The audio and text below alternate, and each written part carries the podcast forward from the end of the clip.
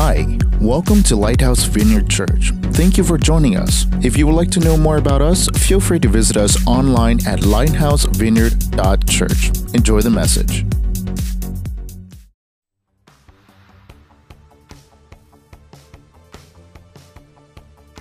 Who is Jesus? He's a character in the Bible. He has something to do to do with God. long hair, wears a, a white robe.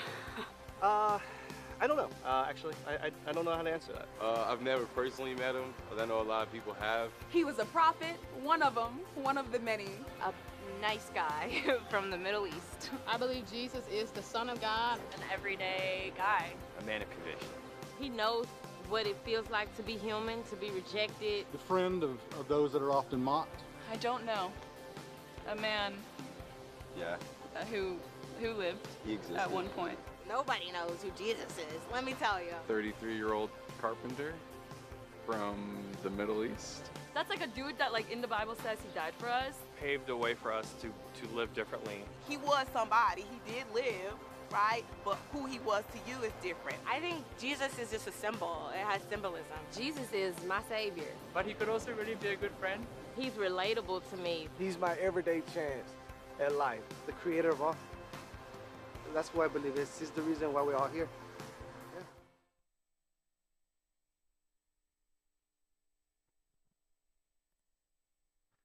Hello, my name is Clint Schwartz. I'm the lead pastor. Thank you guys for being here today. Um, so, that question, who is Jesus? It's been asked for really thousands of years, and uh, especially this time of year, right? I mean, we start celebrating Jesus' birth at Christmas, and uh, that question is bound to come up. So, I, so I'm not sure who you think Jesus is tonight, but I'm really glad that you're here because we are in this series where we're just talking about who Jesus is. Uh, over the last several weeks, we talked about the fact that Jesus is just, but he's also merciful. We talked about the fact that Jesus is patient and driven, that he's servant hearted, but he's also royalty. And then tonight we're going to talk about a, a couple more um, attributes of Jesus. And uh, I'm actually pretty excited because this is Lighthouse's first Christmas Eve service. And uh, I've never preached on Christmas in the book of Revelations. But we're going to be in the book of Revelation tonight. Uh, one of my favorite books of the Bible. It's, it's a prophetic book that talks about uh, the end times. Uh, you might have heard of the word like Armageddon, uh, the end of the days. And um, so we're actually going to be talking tonight about how Jesus fulfills some of those end time prophecies. But first, let me pray, and then I'll give you a couple of things that you can fill in on your handout. So, Father, I thank you for everyone that's here.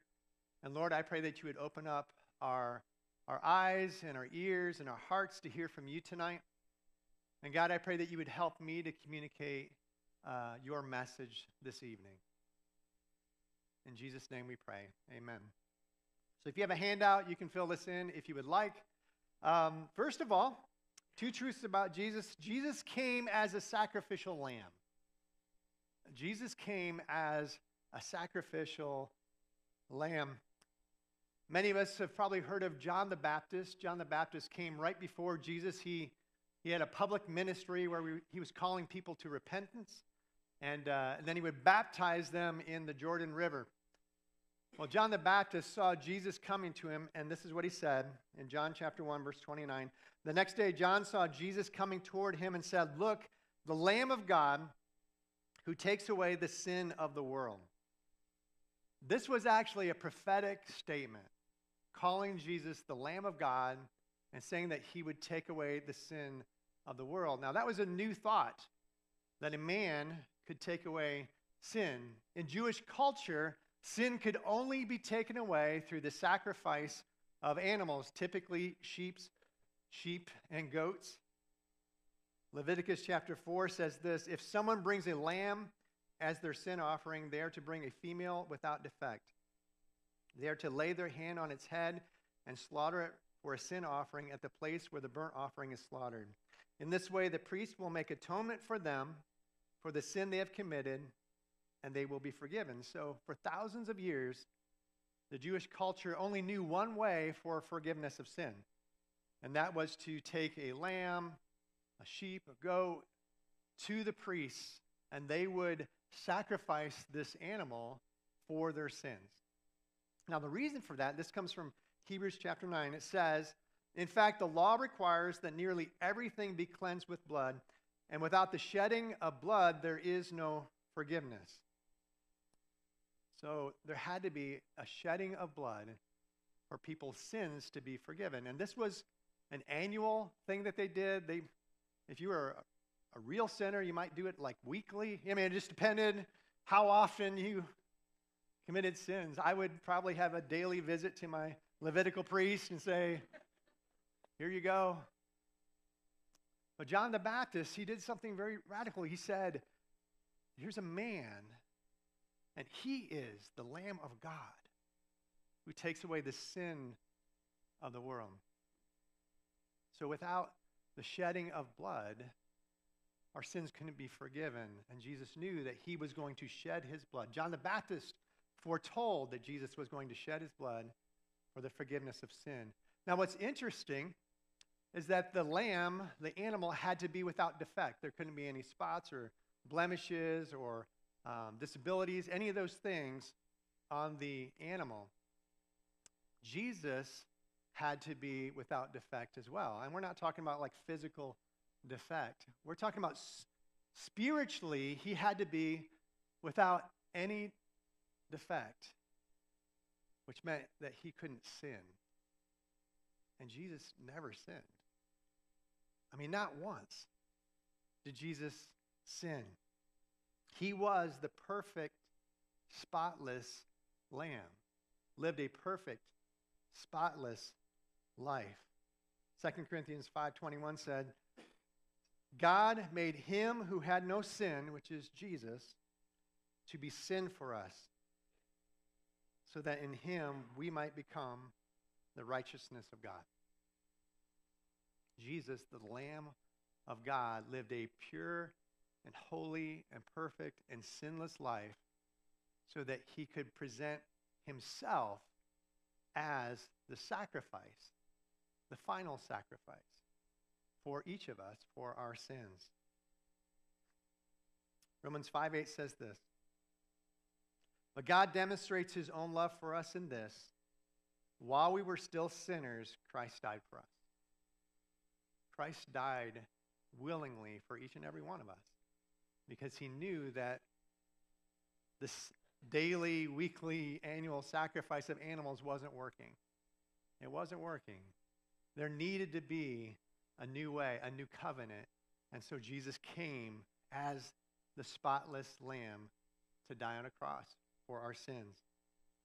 Now, he died for the sins of the world, but not everyone's sins are forgiven, right? I mean, we can understand that. So Jesus died for all, but not everyone's going to make it to heaven. It's only those who believe that Jesus was who he said he was. And it's only those who declare that Jesus is Lord and receive that payment as of that sacrifice as the payment for their sins.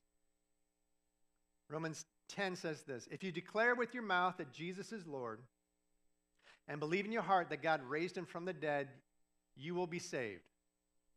For it is with your heart that you believe and are justified, and it is with your mouth that you profess your faith and are saved. So that's the way that we receive Jesus' death as the payment for our sin. We have to declare with our mouth that what? Jesus is Lord.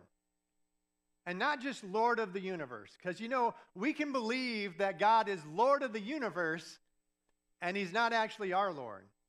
Right? There's a scripture that says that you believe that there's one God, good. Even the demons believe that and tremble.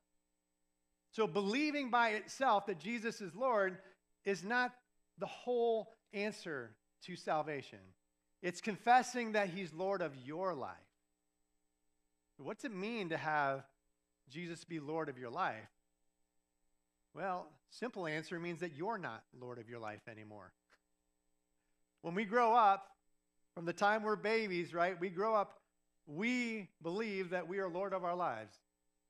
But there comes a point in each of our lives where we're confronted with the truth that this life isn't going to last forever and that one day we will be standing before our Creator and He's going to want to know what we did with our life. Did we live for ourselves or did we submit our lives to Jesus? Was He our Lord? So we have to believe it that Jesus is who He said He is, that He was the sacrificial lamb. But more than that, we need to confess with our mouth that Jesus is our Lord. That's when his death on the cross becomes the sacrifice for our sins. And that's when we are cleansed from all of our sins, which is amazing. And it's an amazing feeling. For many of you here tonight, you have done that. You have made that confession to have Jesus' death on the cross be the payment for your sins. And it is an amazing feeling to know that you are no longer guilty for the bad things that you've done. And that's freely available for each and every one of us because that's who Jesus is. He is the sacrificial lamb, the perfect, spotless sacrificial lamb. But more than that, your second point, this is where we're going to get into Revelation. Jesus is returning as the Lion of Judah. So he came as a sacrificial lamb, but he's coming back as the Lion of Judah, as a mighty warrior the King of Kings, the Lord of Lords. So, what is the lion of Judah? I mean, we've, we've probably heard that phrase before. Where does it come from? It actually comes from the Old Testament in the book of Genesis. Uh, there was Abraham, Isaac, and Jacob. So he had Abraham, and then he had his son Isaac, and then he had Jacob. And Jacob had 12 sons, and they became the 12 tribes of Israel. But one of those sons' name was Judah. And so when um, Jacob was about to die, he prophesied over every one of those 12 sons. And this is what he said to Judah in Genesis chapter 49. He says, Judah, your brothers will praise you. Your hand will be on the neck of your enemies. Your father's sons will bow down to you. You are a lion's cub, Judah. You return from the prey, my son. Like a lion, he crouches and lies down like a lioness. Who dares to rouse him? The scepter will not depart from Judah, nor the ruler's staff from between his feet, until he, who, to, he to whom it belongs shall come, and the obedience of the nations shall be his. So we all kind of know that the lion is the king of the jungle, right? And so this idea that Judah and his descendants are resembling a lion, that means that they are going to be royalty. And that the scepter, the, the ruling scepter will belong to them. That's what this prophecy is. And it actually came true. King David, we've heard of King David, you know, David and Goliath, that guy who became a king. He was from the tribe of Judah.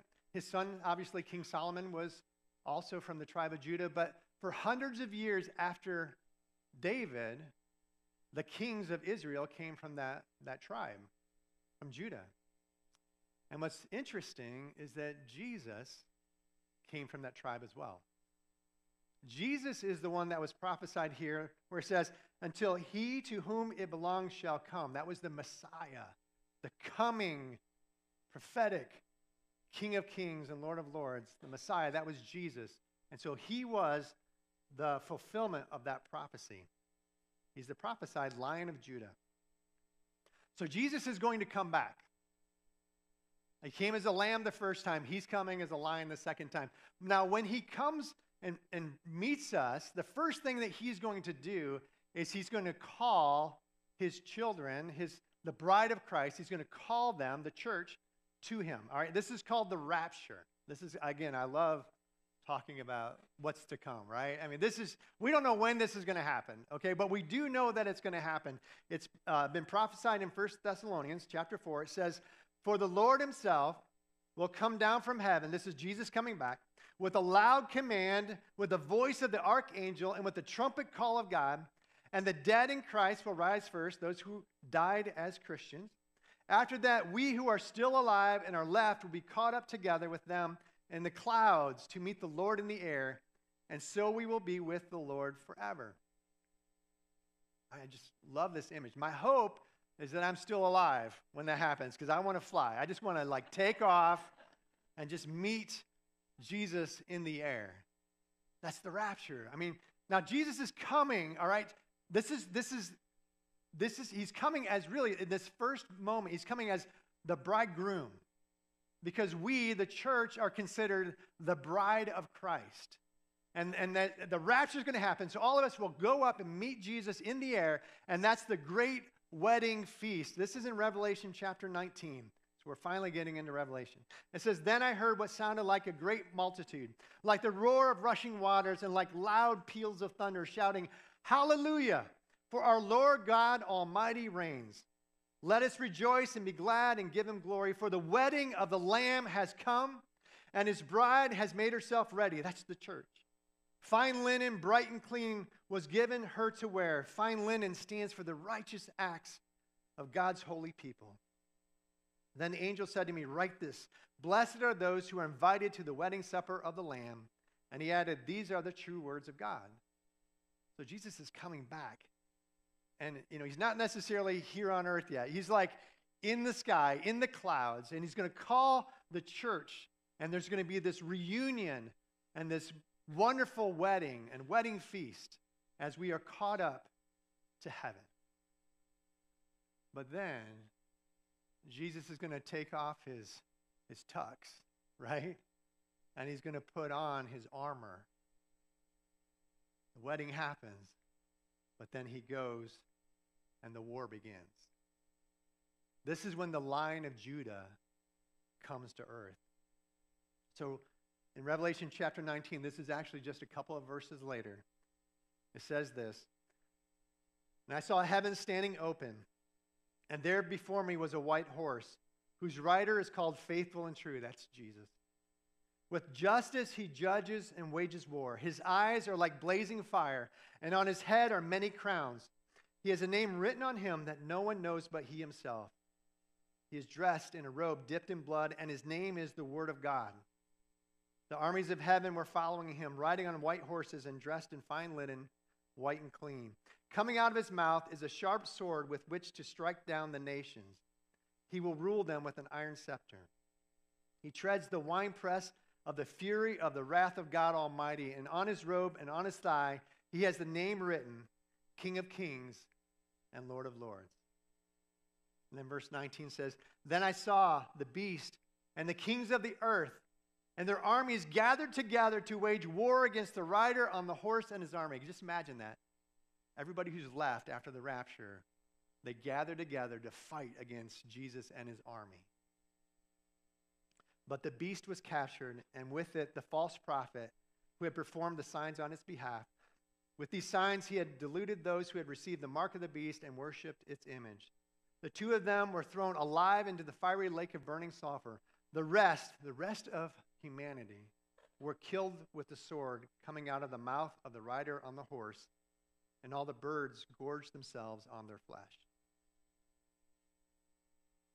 Jesus came as a lamb the first time, but he is returning as a warrior. He is returning as a lion of Judah. So, a question I think for every one of us tonight to ask ourselves is this Am I ready for the lion of Judah to return? Am I ready? Because he is coming back, there's no doubt. He's coming back. But am I ready? Is my heart in the right place?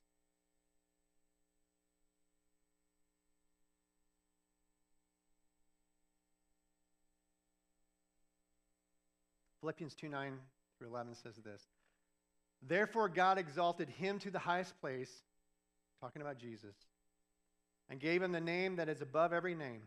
That at the name of Jesus, every knee should bow in heaven and on earth and under the earth and every tongue acknowledge that Jesus Christ is Lord to the glory of God the Father.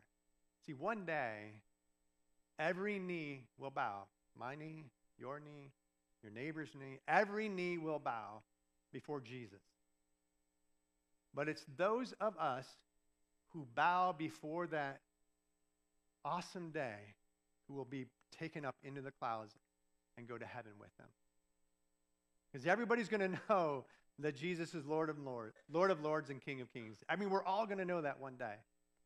but it's those who bow their knee to God and confess Him as Lord before He returns. Those are the ones who will be caught up in the sky. Those are the ones who will have heaven as their reward one day. So here's your last fill in Jesus is coming back soon. So let's get ready today. Because he's coming back.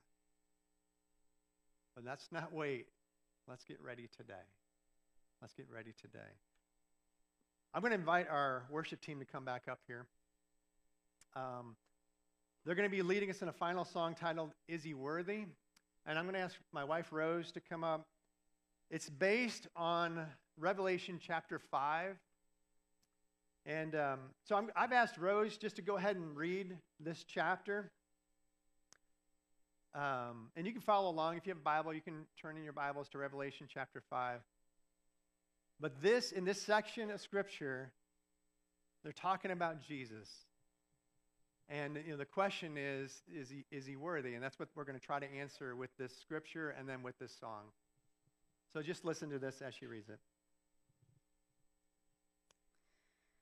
This is Revelation 5. Then I saw in the right hand of him who, sta- who sat on the throne a scroll with writing on both sides and sealed with seven seals. And I saw a mighty angel proclaiming in a loud voice, Who is worthy to break the seals and open the scroll? But no one in heaven or on earth or under the earth could open the scroll or even look inside it. I wept and wept because no one was found who was worthy to open the scroll or look inside. Then one of the elders said to me, Do not weep. See, the lion of the tribe of Judah, the root of David, has triumphed.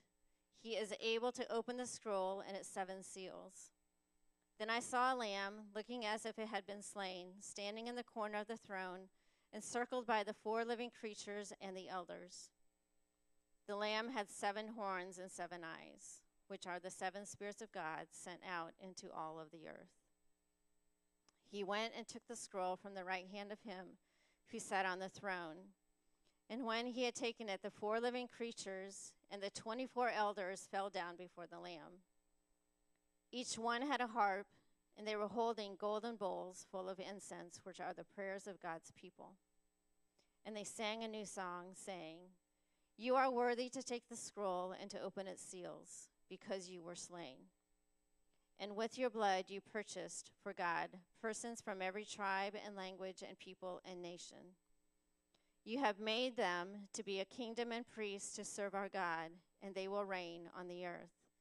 Then I looked and heard the voice of many angels, numbering thousands upon thousands, thousands upon thousands, and 10,000 times 10,000. They encircled the throne and the living creatures and the elders. In a loud voice, they were saying, Worthy is the Lamb who was slain to receive power and wealth and wisdom and strength and honor and glory and praise. Then I heard every creature in heaven and on earth and under the earth and on the sea and all that is in them saying, To him who sits on the throne and to the Lamb be praise and honor and glory and power forever and ever. The four living creatures said, Amen. And the elders fell down and worshiped. So let's all stand. Well, that's it for today's message. We hope we helped you know God more intimately. If you feel our ministry is helping you spiritually, feel free to find out more about us at lighthousevineyard.church. Thank you for being part of our family, and we will see you next time.